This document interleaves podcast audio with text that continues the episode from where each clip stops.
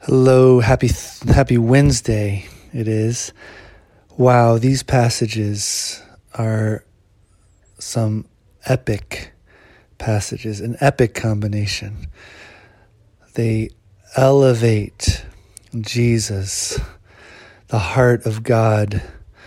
They show the plan and the heart and the power of God revealed in Jesus. Isaiah 25.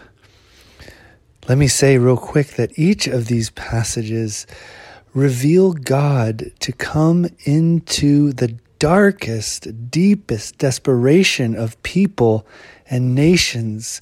And he breaks into these darkest moments with redemptive, powerful love swallows up death. It's amazing. Isaiah 25, this is written to a people in captivity to the Babylonians, a ruthless people. It says, praises God, you have done wonderful things, plans formed of old, faithful and sure. And it just describes this beautiful redemption. I love this this sentence. It's in what verse is it? Says, I will swallow, he will swallow up death forever. Verse 8, he will swallow up death forever. Talk about a powerful sentence. Then in John, you have Jesus, God revealed in Jesus in flesh, meeting this woman in his, her darkest of moments, defending her, disarming an army of men about to throw stones.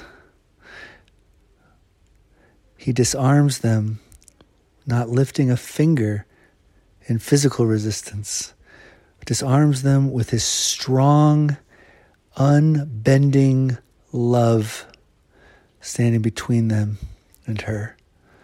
And then in Revelation, wow, Revelation 1, just the picture of Jesus on display. I am the first and the last.